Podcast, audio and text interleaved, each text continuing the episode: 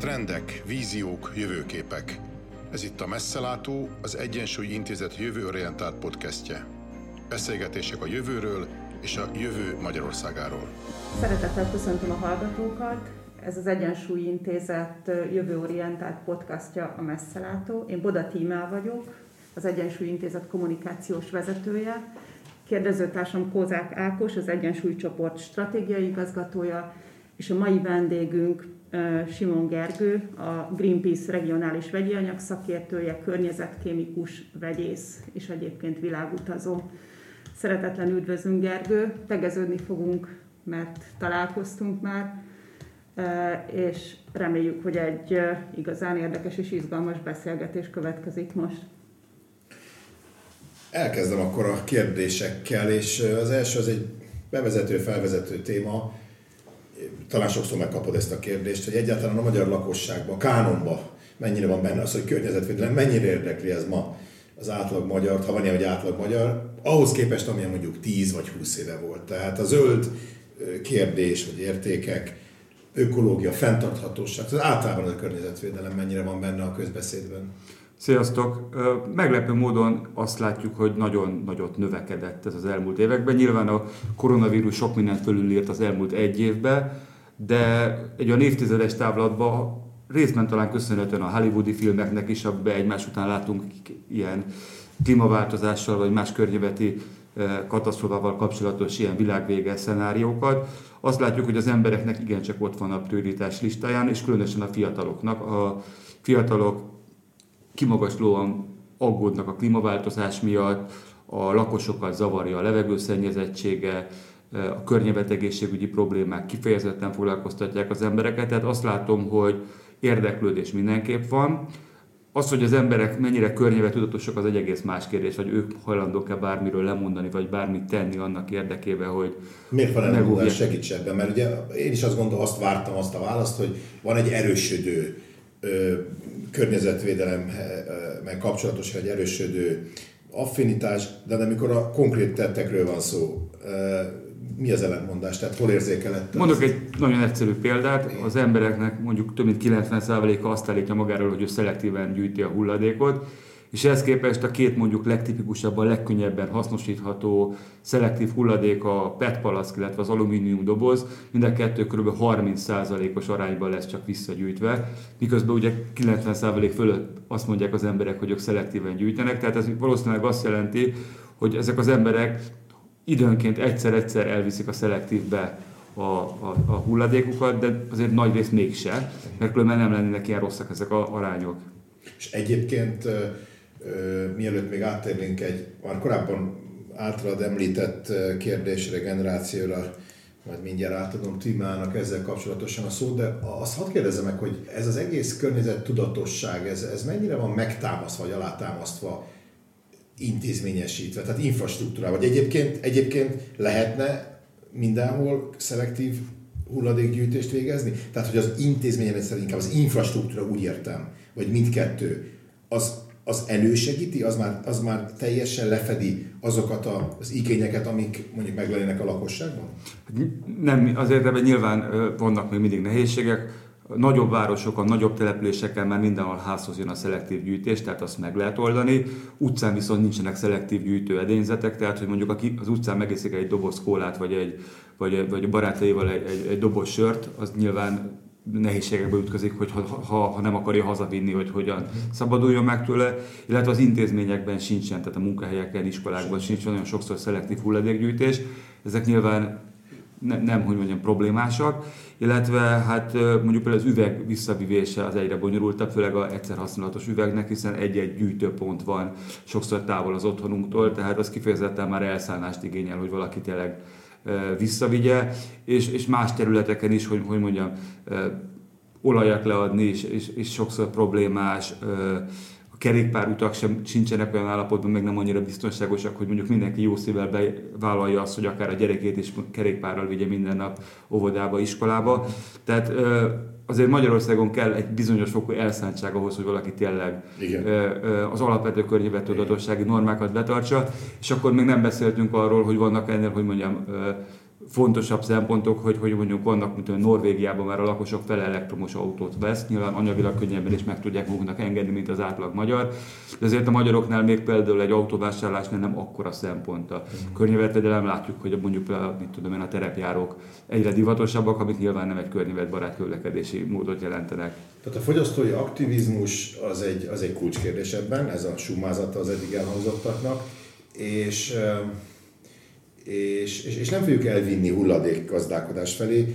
Utolsó bevezető kérdésem, amikor azt a szót hallod, hogy környezetvédelem, mi jut eszedbe spontán? Mi a, a, az első fogalmi eszedbe jut? Hiszen ez az éghajlatváltozástól, klimatikus viszonyoktól a vízmenedzsmentig, légszennyezés, sok mindent magába foglal.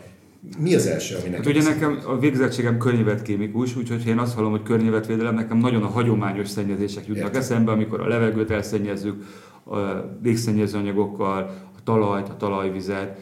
Tehát én a klasszikus szennyezésekkel foglalkozok inkább, de nyilván most már mindenki, amikor környezetszennyezésről beszél, akkor alapvetően mégiscsak a éghajlatváltozásról, mint az egész, hogy mondjam, civilizációnkat fenyegető veszélyre gondol. Oké, okay, köszönöm szépen.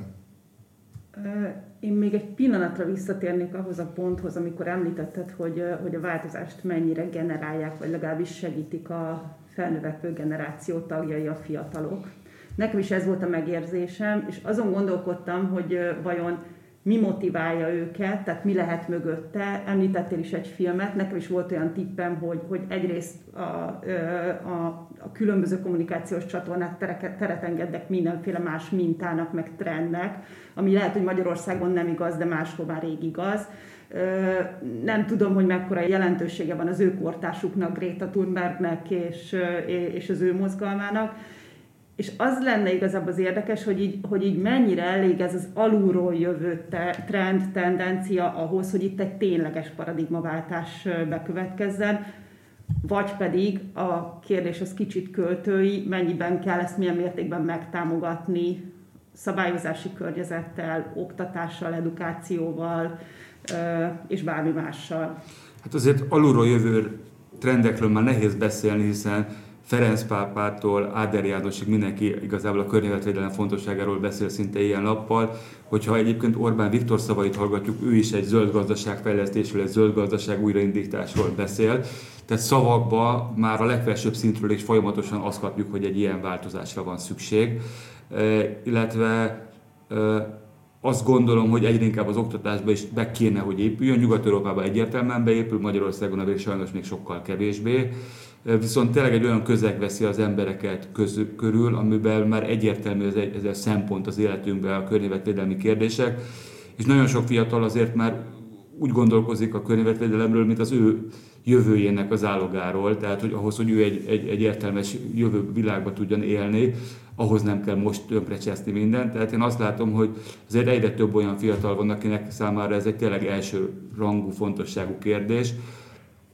És ezt nem, szerintem én nem gondolom azt, hogy ők ezt ilyen mozgalmakról vagy alulról jövő kezdeményezésekből kapnák. Ez, ha, ha lehet azt mondani, már most arra inkább a mainstream. Én több mint húsz éve kezdtem el környezetvédelemmel foglalkozni, akkor ez még tényleg csak egy-két, hogy mondjam, el, elvadult ember hobbija volt. Mára meg, hogy mondjam, szinte minden kötelező, ha belegondolunk, az összes agrártámogatás, összes uniós támogatás, tehát majdnem minden csak úgy működik, hogyha egy borzasztó erős környezetvédelmi aspektusa van, hogyha, hogyha a, a fókuszában valamilyen környezetvédelmi probléma áll. Tehát igazából ez tényleg valamilyen szinten a mainstream lett, de jól mutatják a közvéleménykutatások is, hogy mi, mi aggasztja a fiatalokat, a magyar embereket, és mindig lejön, hogy annak ellenére, hogy például évek óta más sem hallunk, hogy a, a migráció milyen hihetetlen nagy problémát jelent, azért mindig nagyságrendekkel, vagy legalábbis sokszor, ma közel nagyságrendekkel többen aggódnak a, a klímaváltozás és a környezetvédelmi problémák miatt, mint mondjuk például a, a, a, a tömeges migrációtól. Tehát akkor ez nem, ez nem még ennél a kérdésnél maradva, ez nem, ez nem a, a budapesti elitkerületek lakosságának a, a véleményének, a, a, a, vagy, vagy a, a, a véleménye, vagy, vagy egyáltalán attitűdje, vagy, vagy nem csak és ezekben nem csak a, a magas, kerületekben. Magasan iskolázottak-e, hanem... Nem, ez azt látom, van. Hogy általános. Tehát ez, ez kifejezetten azt látom, hogy ez most már egy általános... Az Zalaegerszektől Nyírbátorig ez, ez benne van. Kifejezetten kis falvakból kapunk Aha. nagyon kedves megkereséseket helyi tanárnéniktől, iskoláktól, iskolásoktól, és én néha még azt látom, hogy, hogy sokszor egy, egy kis falusi környezetben sokkal jobban érzik ennek a fontosságát, meg a valóságát, mint mondjuk egy, egy, egy, egy jó módban élő nagyvárosi ember, aki számára tényleg egy úri huncutságnak tűnik szembe, eh, ahol, ahol mondjuk tényleg azt látják, hogy elszennyezi a levegőjét egy üzem, egy, egy, egy szeméttel fűtő szomszéd, a mezőgazdaság tönkreteszi az élőhelyeket, tehát lehet, hogy sokszor ez, ez, ez egy jobban megfogható valóság egy, egy kis faluban élő embernek, mint, mint mondom, mint tényleg egy városinak.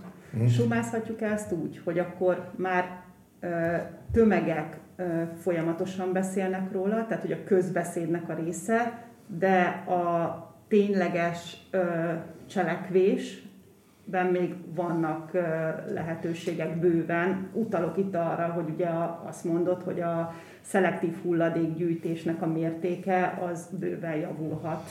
Hát nézd meg bármelyik mondjuk nagy cégnek a, a felé menő kommunikációját, mert mindenki arról beszél, hogy ő környezetvédelmet csinál. Tehát, hogy, a, hogy a, az autógyártó cégektől a, a, a kólás cégekig mindenki arról beszél, hogy ő mennyire zöld és mennyire fenntarthatóságot szolgálja. Nyilván az egy következő kérdés, hogy ezek mennyire tényleges megoldások, vagy inkább jól működő pé er fogások, amiket zöldként lehet eladni.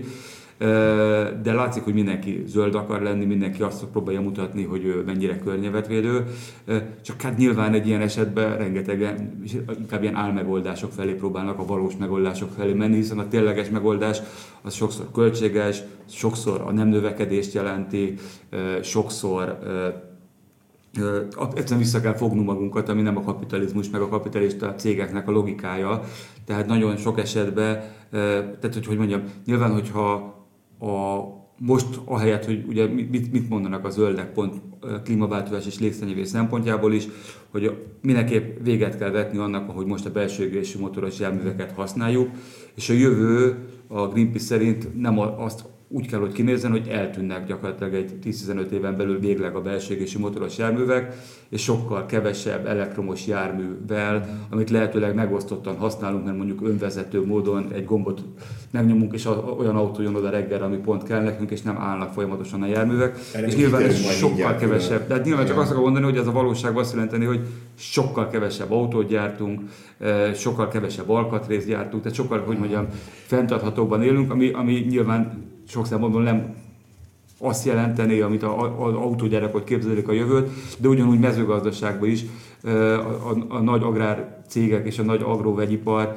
az nyilván nem úgy képzeli el, hogy ökológiai termesztésbe e, emberi munkával műveljük minden inkább a földeket, hanem ők úgy gondolják, hogy rengeteg vegyszerrel és rengeteg géppel végezzük, ami szintén, hogy mondjam, kicsit szembe megy a, a, a, a, a fenntarthatóság a, a gazdasági logikával, vagy a kapitális logikával. És eszembe jut ezen a ponton, hogy az a kérdés, mennyire van benne a környezetvédelmi szempontok, mennyire vannak benne a, gaz, a szabályozói környezetben, tehát amikor egy, egy, egy, egy törvény, rendelet, szabály születik, akkor van valami, van valami must have, tehát hogy a, a, a környezetvédelmi szempontoknak van egy primátusa, vagy ezek, ez egy esetleges történet, amikor a környezetvédelem az benne van az adott jogszabályban?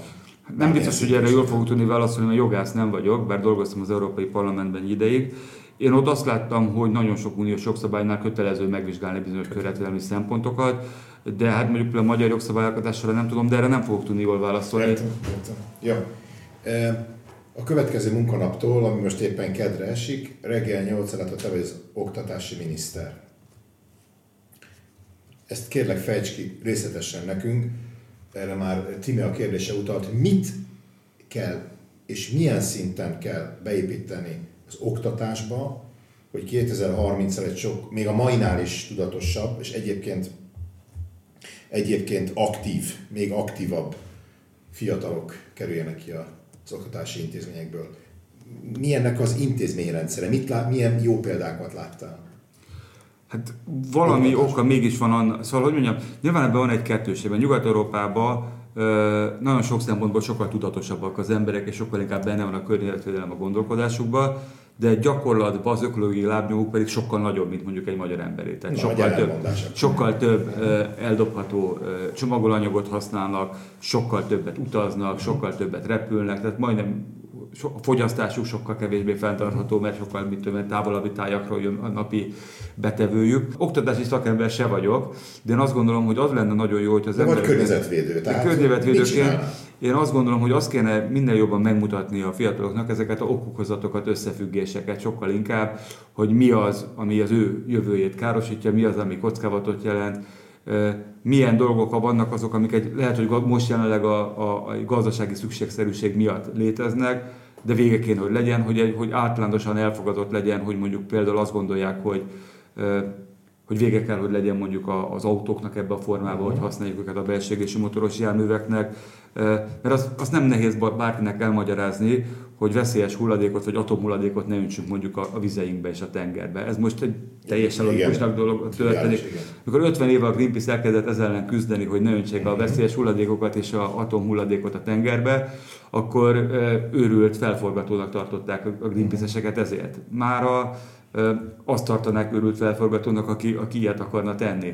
Tehát ilyen szempontból nyilván csúszik a normalitás, de szerintem nagyon fontos lenne, hogy a, hogy a fiatalokat már abból a szempontból neveljük, hogy úgy érezzék, hogy nem normális rákkeltő anyagokat a levegőbe eregetni. Lehet, hogy most nem tudunk máshogy fűteni még sok helyen, mert kénytelenek vagyunk mondjuk fával fűteni, aminek nyilván valamennyi káros anyag kibocsátása van a levegőbe, de hogy értsék, hogy ez egy szükséges rossz, amin változtatni kéne. Ugyanúgy, ahogy mondjuk egy, egy, egy dízelbusz, kell, hogy most vigye az embereket, mit tudom én, az iskolába vagy munkába, aminek szintén van egy csomó káros kibocsátása, de ez az, amit mindenek hamarabb véget kéne vetni. Tehát szerintem egy csomó ilyen terület, ahogy meg a másik, hogy a mezőgazdasági termelésben rengeteg nagyon-nagyon káros vegyszert használunk jelenleg, amik benne vannak a, a, a, a mi testünkben, a, a vérünkben, a vizeletünkben, lehet tudni, hogy milyen nagy mennyiségű egészségkárosodáshoz vezetnek. És azt is látni kéne, hogy ez egy rossz folyamat, tehát hogy szerintem sokkal őszintébben, amit a környezetegészségügyi, környezetvédő szakemberek tudnak és, és alapvetésnek tartanak, de az emberek mindig legdöbbennek rajta. Uh-huh. Tehát, hogy mondjuk egy példát, itt most összeporszívoznánk nálatok, akkor a porból végtelen mennyiségű káros vegyanyagot ki tudnánk mutatni, amelyek rég kiválthatóak lennének, csak benne vannak a, a, mit tudom én, a festékben, a műanyagban, uh-huh. stb. És ezek nek számomra evidens, hogy ezek károsak, és, és, és, és lehet tudni, hogy rajta vannak már különböző uniós jelöltlistákon, hogy öt-tíz éven belül ki kell vonni, de ezek mindig ilyen rádöbbenés az embereknek. Tehát én azt gondolom, hogy valamilyen szinten a fiataloknak a szemléletét kéne változtatni, hogy elfogadják, hogy amiben most élünk, az egy, az egy, az egy nem működő rossz környezet és egészségkárosító valóság. Tehát a Greenpeace jár mondjuk alap, tehát általános iskolákba, vagy középiskolába? Vagy, vagy rakja össze bármilyen olyan oktatási anyagot, nem. ami... Aha. A Greenpeace-nek nincs ilyen jellegű feladata. Nincs Szoktunk... Van más szervezet, aki igen, jó pár, ezen? Van nagyon környezetnevelés egyesület, egy csomó kis helyi egyesület szervezet dolgozik ezen.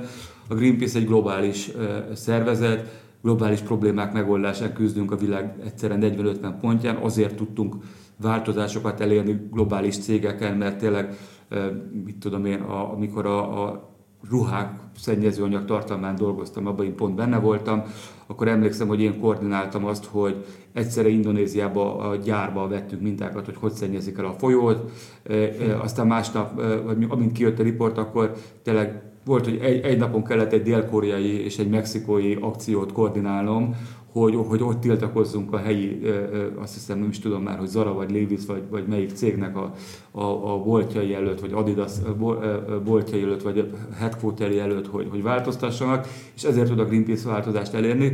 Tehát nagyon-nagyon fontos, hogy iskolákhoz eljussanak a, a zöld szervezetek, de ha már van egy-két ilyen globális szervezet, mint a Greenpeace, ami a világ minden pontján jelen van, akkor a Greenpeace-nek fokozott feladata az, hogy globálisan lépjen fel a problémák ellen, mert így tud tényleges változást elérni.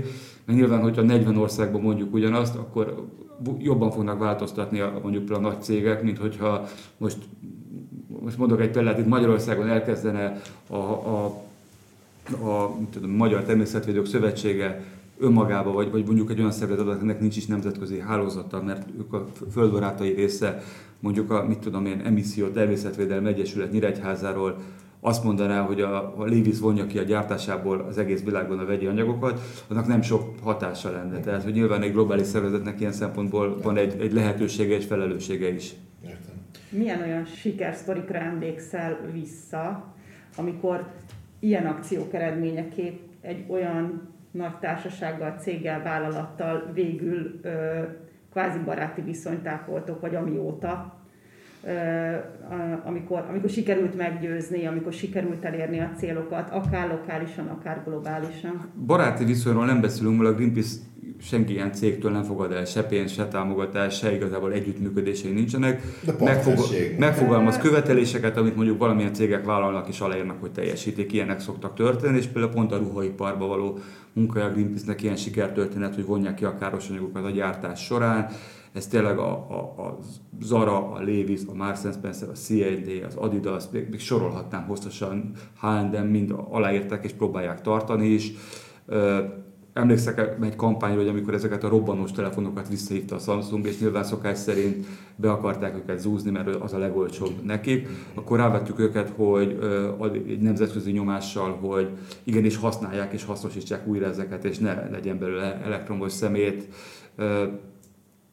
De hát mondjuk egy csomó egyezmény, tehát pont a veszélyes hulladékoknak a tengerbe bocsátásában nagyon nagy szerepe volt a Greenpeace-nek, hogy ezt megakadályozta a, nemzetközi, a veszélyes hulladékok nemzetközi kereskedelmébe, hogy ez végül is tilos fejlett országból fejletlenbe szállítani. Ebből, erről ugye van egy ENSZ egyezmény, ebbe óriási szerepe volt a Greenpeace-nek például, tehát azért nagyon sok globális egyezményben, globális politikában sokat elért az, hogy most a, a, a műanyag szennyezés, a, mű, a műanyag hulladék exportját elkezdték korlátozni, ebbe is nagyon nagy szerepe volt, tehát hogy gyakorlatilag minden országnak effektíve hozzá kell járulni most már az, hogyha műanyag szemetet akar befogadni, és nem egy automatizmus, mm. hogy felpakolod és viszel. Igen. Tehát ez egy csomó ilyen egyezményben nagyon sok szerepe volt a, a Greenpeace-nek, de hát a nagy cégekkel kapcsolatban tényleg hosszasan lehetne sorolni a, a sikereket.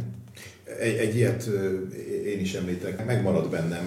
Németországban nagyjából egy évben négy milliárd csomagot szállítanak ki, futárszolgálatok, meg csomagküldőszolgálatok, négy milliárdot. És körülbelül ennek úgy nagyjából, nagyjából a hatodát, ötödét, hatodát, azt visszaküldik. Ugye ez az új módi, hogy megrendelek egy árut, nem tetszik, visszaküldöm. Vagy egyébként a megrendelt áruknak is, nem kifizettem, annak is egy részét visszaküldeni. Ami egy valószínűleg falszabályozás. E, és, és hát ez olyan mértékű környezetszennyezés a nap végén, amit egyébként aztán szabályoztak, és az érintett ruházati cégek egyébként, ugye ezeket megsemmisítik utána, ami mondjuk szociális kérdésként is ö, visszatetsző ö, természetesen, ö, de hogy vannak valóban egyébként ö, jó gyakorlatok. A, itt, ö, itt, itt nem csak jó gyakorlatok, amiket ti meg kérdezett, hanem jó országokat esetleg tudsz mondani. Mondjuk melyik az a három ország, vagy egy-két ország, amelyik, a, amelyik, a, amelyik az abszolút követendő a világon, és melyik az, amit Magyarország tíz éven belül tudol érni? Jó minta, ami reális, behozható. Az, az a baj, elő. Pont amiről az elején beszéltem, azért nincsenek igazából szerintem jó minták, mert ö, mindenhol van egy de. Tehát, hogy ö, mondhatnánk, hogy mit tudom én, Franciaországban nagyon előremutató, például a káros anyagok szabályozása, már réges-rég elkezdték mondjuk a hormonrendszer károsító anyagokat kivonni, amivel mondjuk csomó helyen sehol nem tartunk, mm-hmm. meg és egy csomó nyugat-európai példát hozhatnék, ahol mit tudom én, kilencven százalékos alumínium újrahasznosítás aránya, ugyanúgy a műanyag újrahasznosítás aránya sokkal jobb, viszont olyan, annyival többet fogyasztanak az emberek, és annyival jelentősebb a fogyasztás, hogy a végén még mégis sokkal rosszabb az ökológiai lábnyomuk. Tehát, hogy én tudatosságban nagyon örülnék, hogyha az emberek mondjuk egy dán, svéd, hát vagy akár jó. holland szinten lennének, de nagyon nem örülnék, hogyha a fogyasztásunk és a, és a fogyasztási szokásaink avon a szinten lennének, hogy teljesen természetes legyen tényleg, hogy tízezer kilométert utazott tényleg szinte minden termék, ami az asztalunkon van. De reálisan mit, mit érünk utol tíz éven belül? Melyik az az hát ország? Nem, ami... Azért mondom, hogy, hogy nem jó, mert hogy, hogy a hulladékképzésünk, a műanyagfogyasztásunk, egy csomó dologba, annyival, tehát a nagyobb gé dé pével nagyon sokszor sokkal nagyobb fogyasztás. fogyasztás. Fogyasztásban ne érünk utol, de környezettudatosság. És akkor mondhatnék olyan példákat, amivel nyilván soha nem szeretnénk eljutni, mondjuk Eritreába.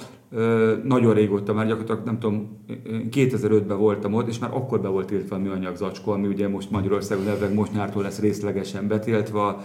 Ugye most hallottuk, hogy pár évben Kenyába is betiltották, minden visszaváltható üvegbe volt, mindent újrahasznosítottak, részben azért, mert az ENSZ szankciók meg egyebek miatt nem is volt nagyon lehetőségük nem újrahasznosítással élni, de nyilván nem szeretnénk azt, hogyha mondjuk a demokrácia szintünk eljutna Eritreáig, vagy hogy mondjam, vagy, vagy, vagy, vagy életfogytiglan tartó katonasságba rángatnák a fiatalokat. Tehát, hogy, hogy mondjam, tehát az a baj, hogy fejletlen országokból is, Butánból is egy csomó jó példát lehet hozni, hogy, hogy milyen fenntarthatóan termelnek egy csomó mindent, hogy milyen mennyivel eltérítebb a vegyszermentes termelés, stb. Tehát, hogy egyszerre én tekintenék azok felé, az országok felé, akik akár kényszerből, akár hagyományból nem kezdték el ezt az őrületes fogyasztás, őrületes agrokemizálás, stb. De mondjuk közben valószínűleg ők azzal a nedves fával fűtenek, ami éppen a kezükbe akad, elégetik valószínűleg a szemetet, tehát, hogy hogy mondjam, és vannak azok az országok, amik meg teljesen fejlettek és nagyon modern a környezetvédelmi szabályozásuk lesz, Németország, Dánia, Hollandia, stb. Viszont egy olyan hihetetlen fogyasztás kapcsolódik hozzá, ami, meg, ami meg, megint borzasztó rossz. Tehát én azt gondolom, hogy, a, hogy, hogy az lenne egy jó irány, hogy, hogy mind a két oldalról próbálnánk a jót ellesni. Ugye, mint a Kubában alig van vegyszerezés, úgy termelnek, mezőgazdasági termelés. Szint, igen, igen, igen. Szinte te, a gyerekkorom a dé dé té maradt meg, hogy ott minden... ilyen porokat, nem mint azokat használták volna. Én úgy tudom, hogy nem nagyon, de, nem. de a Magyarországon használták a dé dé té-t. Egyébként ez, ez húsz-huszonegyben reális, hogy? Tehát hogy ne, legy, ne, ne, ne legyen fogyasztóbb a társadalom, hát, de mégis legyünk gazdagabbak a szó legjobb értelmében. Hát én nem vagyok egy gazdasági szakértő, de azért vannak jó pár olyan irányvonal, ami azt mutatja, hogy tudnánk úgy előre menni, hogy, hogy közben nem jár ez a, ez a mértékű növekedés, amit elvárunk hozzá. Tehát van egy csomó ilyen nagyon, hát hogy mondjam... Például, a növekedés és a többi tehát, hogy, elméletek, igen. De csak azt akarom mondani, hogy például, az, mit tudom én, a, a, a, a fao, az ENSZ-nek a élelmezésügyi szervezete igen. Többször mondta, hogy ökológiai termeléssel is el lehetne látni a világot. És most tudjuk azt, hogy a mostani vegyszerhasználat, meg a mostani monokultúrák miatt elkipusztulnak a rovarok, a beporzók, a méhek, iszonyatosan csökken a biodiverzitás, tényleg végtelen számú fajokat vesztünk el napi szinten, tönkretesszük a környezetünket, tényleg nincs, nem tudunk olyan talajvízhez, vagy olyan vízhez hozzányúlni, ami ne lenne tele már mezőgazdasági vegyszerekkel, hogy a szervezetünk is tele van. Tehát van egy csomó olyan dolog, ami, ami, ami abszolút látható, hogy megoldható lenne, hogy ilyen irányba. Tehát valószínűleg más irányba kéne fejlődnünk, és lehet, hogy ha, hogyha máshol dolgoznának az emberek, mondjuk, mit tudom én, akár többen mezőgazdaságban is kevesebben gyártanának autót, vagy alkoholkatrészt, vagy ilyesmi, vagy ö, ö, diversifikáltak helyi energia, megújuló energiatermelésbe dolgozna mondjuk több ember. Tehát, hogy, hogy át, tehát valószínűleg egy csomó struktúrát át lehetne alakítani, Uh, amiben egyrészt visszamennénk uh, ahhoz, ami, ami régen is jól működött. Tehát mondjuk, mondjuk egy példát, az emberek elképettek azon, hogy hogy lehetne műanyag zacskó nélkül élni. Hát azért az emberiség pár évezredet lehúzott műanyag zacskók, eldobható műanyag dobozok, műanyag poharak és műanyag zacskók nélkül, és műanyag evőeszközök nélkül. Ez most sokak számára elképzelhetetlennek tűnik. Uh, nyilván ezek olyan dolgok, amiktől nem olyan elég egyszerűen meg tudnának szokni. Tehát azokban az országokból ezeket betiltották a műanyag zacskót, jó pár országban sehol nem az történt, hogy az emberek hirtelen megállt az emberiség, de hogy más, más területek is vannak, amik az embereknek elképzelhetetlennek tűnnek, pedig igazából egy tíz-húsz évvel ezelőtti gyakorlat az ugyanolyan megszokható. Mi egy, talán három héttel ezelőtt egy zárt körű fórumon beszéltünk levegőszennyezettséggel kapcsolatos anyagunkról, és még szeretnék a hátralévő percekben erről beszélni, itt két dolgot érinteni. Ugye akkor az épített környezet, vagy az épületekkel és a közlekedéssel kapcsolatos aggodalmakat jártuk körbe. Hogyha először az épületekkel kezdünk, akkor ott mi a probléma környezetvédelmi, fenntarthatósági szempontból, mit kellene csinálni ott, vagy mik a nagy problémák, ugye akár az égetésről beszéltünk, ugye szilárd tüzelőanyagról, energiafelújításról. Tehát, hogyha kezdjük az épületekkel, akkor ott mit látsz, milyen problémákat? Egy részre tudok válaszolni a kérdések, egy, egyik részre csak érintőlegesen, mert tudjuk, hogy maga az építőipar egyébként egy iszonyatosan energiaigényes ágazat, a cementipar önmagában olyan hét-nyolc százalékát felel a globális üvegházgáz kibocsátásnak, tehát ez önmagában egy hihetetlenül, hogy mondjam, energia terhelő, és, és, és terhelő tehát a, a, a, iparág. Na most ugye mostanában nagy divat azonnal lerombolunk egy épületet és felrántunk a helyére egy újat, ami szinte rendkívül energiaigényes. és lehet tudni, hogy azért a legtöbb energiát az épületeinkben használjuk el különben. Egyik részét jogosan, a másik részét talán kevésbé jogosan, tehát hogy... Mit jelent ez a második? Hát a... a, a, a hogy mondjam, van olyan, hogy egyszer rosszul építik az épületeket, nyilván egy csupa üveg, csupa, csupa üveg ilyen felhőkarcolót, főleg meleg égőkben elképesztően sokat kell mondjuk légkondicionálni, ami irtóatosan sok energiát veszel, és sok helyen divat tizenhat fokra le légkondicionálni a, a, a, az épületet, ami rendkívül energiaigényes. Ez a modern épületeknek a visszaütője, a régi épületeknek meg egyszerűen olyan rossz a hőszigetelés, hogy lehet tudni, hogy tényleg gyakorlatilag szinte dupla annyi energiát használunk egy négyzetméter kifűtésére Magyarországon, mint Ausztriában, olyan rossz az épületállomány, olyan sok helyen egyszerűen az utcát vagy a, vagy a, vagy a, a falut fűtjük.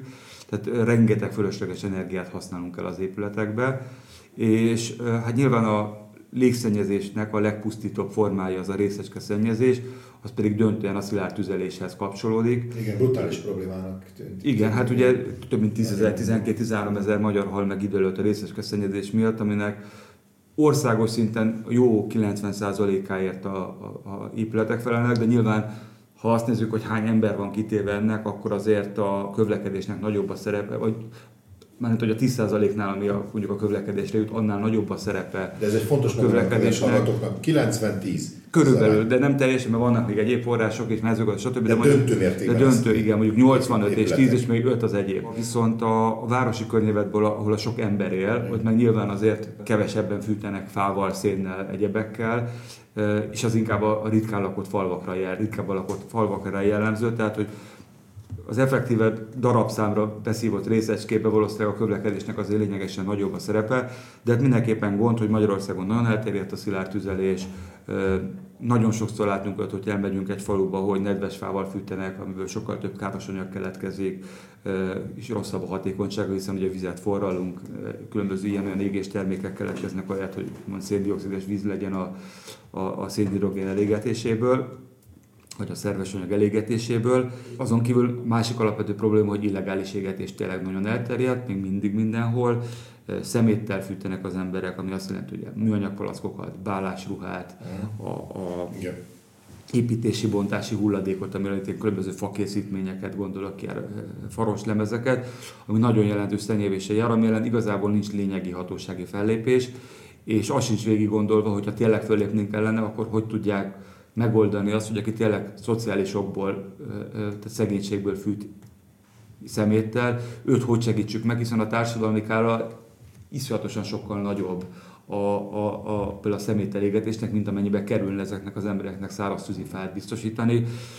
Szólt az Európai Közegészségügyi Intézet megbízásából készült felmérés, ami azt mondja, hogy a gé dé pé hat százalékát veszük el Magyarországon a légszennyezés miatti halálozások, munkakiesés, megbetegedések miatt, ami egy elég jelentős szám, és ezért a világ átlag is ilyen öt százalék körül van, tehát hogy nagyon-nagyon nagy. Hát, évente globálisan csak a kültéri légszennyezés miatt egy friss kutatás szerint nyolc millió ember hal meg, tehát az egyik vezető halálok. Hmm. Leginkább szegénységi probléma? Nem, abszolút nem. Tudatlanság, oda nem figyelés, spórolás, tehát hogy, hogy mondjam, nyilván a sokaknak, hogy mondjam, doboz cigi vagy akármi árából bőven meg lenne a fűtés, vagy pedig a szociális tűzifát is most már lehet kapni. Van de szociális szegény, van szegény, probléma is. is azért. Igen, de van egy, egy tudatlanság és nem figyelési probléma. Meg tényleg probléma az, hogy mondjuk szociális tűzifaként nedves fát adnak, ami, ami, amit hogy egy évig, hogyha jobban meg lenne szervezve a logisztika, igen, akkor sokkal jobb fűtőértéke lenne ugyanannak a fának. És amikor, amikor azt mondod, hogy közlekedés, ugye ott a szakpolitikai javaslatainkban szerepel a dízelautók szabályozása, tiszta zónák kialakítása, a roncs, hanem is derbi, de roncsprogram. Te mit tartasz ott fontosnak, és hogy látod a közlekedéssel kapcsolatos környezetterelési problémákat? Pont a héten voltam egy online konferencián, ahol bemutatták egy kutatást, hogy milyen közlekedési intézkedés hozna a javulást a légszennyezetésbe, no. és ö, nem meglepő módon az jött ki, hogy leginkább azzal tudjuk javítani a levegőminőséget a városokból, és egyébként ezt a német városok példája be is mutatja, hogyha valamilyen módon kiszorítjuk onnan a szennyező járműveket. Tehát ez nagyon egyszerű, tehát nem lehet, lehet még több kerékpársávot építeni, meg lehet még, még többet beszélgetni arról, hogy, hogy mindenki azt mondja a tömegközlekedést. Ezek tök jók, meg nagyon fontosak, de igazából az jár eredménnyel, hogyha, hogyha kiszorítjuk. Ugye a szennyező járműveket is, ennek alapvetően két módja van. Ugye legtöbben ismerik azt, hogy a német nagyvárosokban nem lehet behajtani régebbi járművekkel, tehát Euro egy, kettő, három dízzel már szinte sehova, de most már a négyesekkel, sőt ötösökkel is sok városban nem lehet behajtani, illetve az Euro egy, kettes benzinnelkesek is. Ez egy követendő gyakorlat, akkor és az, az, és ez mindenképp egy követendő gyakorlat, mert az mutatja tényleg az összes számítás tapasztalat, hogy ez az, amitől a városokban leginkább hozzá lehet nyúlni a levegőminőséghez, és ettől javulás várható. És a másik pedig, hogy bevezetnek olyan behajtási díjat, vagy, vagy, vagy városi útdíjat, ami a szennyezéssel arányos, tehát hogyha mondjuk egy Euro egyes dízeled van, akkor tudom én, ötszáz forintot fizet, vagy ezek, tudom én, óránként, ha, meg, ha pedig egy elektromos autód van, akkor meg ötven forintot. Erre van gyakorlat itt a környező országokban? Amit most mondtál, hát az utóbbira. A környező országokban, nem környező országokban alapvetően azt láttuk, hogy, hogy Bukarest akar bevezetni, már egy ideje szervezi ezt a szennyező járművek kitiltását, ahogy ezt egyébként már Moszkva és Pétervár is bevezette, németvárosok, Brüsszel, uh-huh. tudom én, Madrid, tehát jó pár város bevezette ezt. Uh-huh. bevezette ezt. A behajtási díj az ugye Stockholm, Milánó, London, tehát az kicsit kevésbé elterjedtebb, kicsit uh-huh. kevésbé népszerűbb. Beszélt arról pár szakértő, hogy, hogy lehet, hogy inkább egy uh, kilométerarányos útdíj kéne, tehát hogy egyszerűen valami gé pé es-szel követni, hogy ki mennyit ment, és azt szerint fizetni. Mm. Nyilván ez egy drágább infrastruktúra, de igazságosabb rendszer mm. lenne, uh, de hogy gyakorlatilag nincs más megoldás, uh, mint hogy tényleg ezt tegyük az autókkal, és, és ott vannak nyilván a buszok, amik, meg a hajók, amik megszennyeznek. Ugye azt látjuk, hogy milyen hajók, most szerencsére jobb a helyzet hajókkal, a levőmunkacsoportnak szerveztünk egy mérést még tizenkilenc nyarán, és azt láttuk, amikor még rengeteg turista hajó ment, igen, hogy, a, hogy mondjuk a, a Lánchíd aljánál olyan szennyezettségű volt a levegő, mint egy legforgalmasabb csomóponton, tehát borzasztóan igen. szennyeztek ezek az autók, sőt a háttérállomásokhoz képest megvározni a hajók, igen, igen. az tényleg az ilyen ötven-százszorosa volt. És, a, és a, nyilván a régi buszok is nagyon szennyeznek, buszmegállókba is mértünk, és elképesztő ezek a régi Euro egy, kettes, hármas, de még négyes e, e, buszok, buszok amiket a bé ká vé Budapest használ, nagyon szennyezőek, és a városnéző buszok között is van nagyon szennyező, tehát azt gondolom, hogy városnéző buszban tényleg vagy elektromos, vagy Euro hatot szabadna csak engedni, és nagyon rövid távon ezeket a kifejezetten szennyező buszokat nincs más lehetőség, kormányzati támogatással le kell cserélni, és a fővárosnak itt kell. Mi az érzésetek, hogy így a szabályozási környezet az mennyire nyitott erre jelen pillanatban? Hát a szövegbe folyamatosan nyitott. Gyak, ugye, nem, a behajtási díjat a kormány ellenzi, jó pár dokumentumban leírták, hogy Hogy, hogy ki kéne tiltani a szennyező járműveket, az alacsony kibocsátású zónának és hívjuk zöld zónának. Erről mindenki beszélt szóba, még Karácsony Gergely polgár, főpolgármester jelöltként is megígérte nekünk, hogy meglépi, de láthatóan ezt senki nem teszi meg, még a, a országos o el pé, országos légszennyezés, hát nem tudom, mi a pontosabb, milyen, mire utal, valami levegős programba is még annól beleértek, hogy ki kell tiltani a szennyező járműveket, de a gyakorlatban ez láthatóan egyelőre nem nagyon történik meg, hogy a kormány is egyébként egy évvel ezelőtt azt ígérte, hogy a szennyező járművek importját korlátozni fogja, hisz ez egy óriási probléma, mióta Nyugat-Európában kitiltották a régi dízeleket, gyakorlatilag megduplázódott az arányuk, és a számuk meg több mint megduplázódott a dízeleknek egy olyan tizenöt éves távlatban, tehát mindenképp itt is lépnie kéne a kormányzatnak, ahogy ígérte. Ez egy kívánságlista, jó szándékú kívánságlista. Visszavonom a mandátumodat, nem oktatási miniszter leszel reggeltől, hanem közlekedési miniszter. Mi a legfontosabb lépésed? Mit csinálsz? Hát én az, első? az első lépés, hogy keresnék valami utat arra, hogy ne lehessen tovább importálni fillerekért ezeket a Nyugat-Európából kidobált szennyező járműveket. Nagyon azonnal ráfeküdnék a tömegközlekedés támogatására és fejlesztésére. Megnézzük, hogy Magyarországon az autóipar mennyi pénzt kapott az elmúlt években, és ezt összevetnénk ezt a számot ahhoz képest, hogy tömegközlekedés mennyivel támogatták, az elég elszomorúak lennénk. Tehát, hogy azt látjuk, hogy az egyéni közlekedésipart tényleg szénnél van támogatva, épülnek az autópályák, vasúti infrastruktúra rohad le. De az első az a, ez a most már tizenöt éves átlag életkorú autóknak a az importjának a leállítása. Igen, igen. De ugyanúgy én azt mondom, hogy egyjárangú módon a tömegközlekedés azonnali fejlesztése, megtámogatni a legrégebbi buszoknak az azonnali cseréje, és egy, és egy fenntartható közlekedés, fenntartható mobilitás fejlesztés, tömegközlekedés fejlesztés, illetve a, a, olyan infrastruktúrát, hogy egyszerűen úgy változtassuk meg a városainkat, hogy ott az emberek jó szívvel gyalogoljanak, kerékpározzanak, rollerezzenek, akár. És megvannak az eszközök. Hát itt a hosszú hétvége, hogy döntsél, hogy melyik minisztérium vezetését veszed át. Én szerintem lekerekítettük ezt a történetet, köszönöm. Nem tudom, ti már neked van-e még?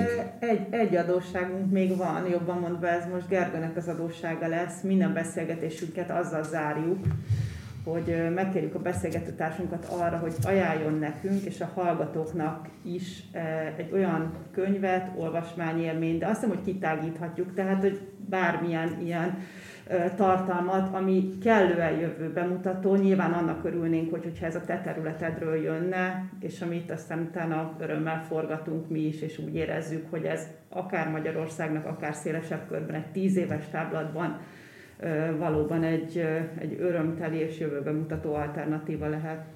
Ez egy kicsit más távolabbi terület, mert hogy én nagyon szerettem, főleg régebben, amikor még a gyerek előtt több időm volt, olvastam nagyon sok, vagy nem nagyon sok, de próbáltam sok modern fizikát olvasni, a húrelmélettől kezdve a különböző kvantum fizikai kutatásokig. És most belőtköztem egy nagyon érdekes cikkbe valamelyik újságba, ahol Avi Loeb, aki a Harvardnak a vezető csillagásza, írt arról, hogy neki a leglogikusabb magyarázat eddig arra, hogy mi volt az a szivar alakú alakzat, ami ment ugye a, a Földtől nem olyan messze, amit először üstökösnek hittek, aztán nem tudták, hogy micsoda.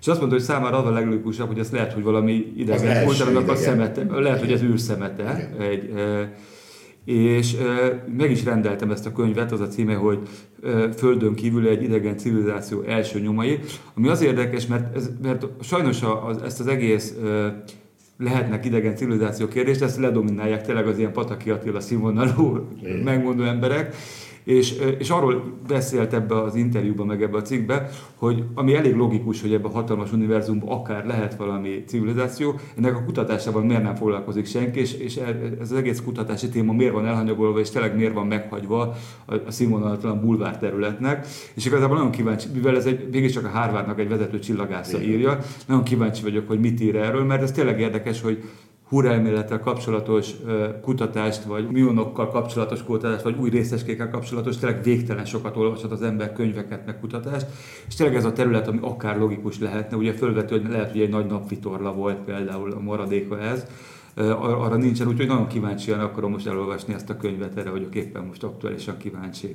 Jó, és ez valamennyire a jövőnkről is szól, mert hogy lehet, hogy például pont, hogy mondjam, hogy valami űrszemétből lehet igen. majd megtudni valami, és sokkal, sokkal fontosabb információt, meg technológiát, hogy most már gondolkoznak például egyébként azon, hogy a űrbe telepítsenek olyan napelemeket, vagy műholdakra, amikről aztán mikrohullámokkal küldik le az energiát becsomagolva, ami egy abszolút egy érdekes lehetőség lenne, hogy, hogy, hogy tudjuk sokkal hatékonyabban vele kinyerni a napenergiát, ami szintén egy nagyon érdekes kutatási irány. Jó olvasást kívánok!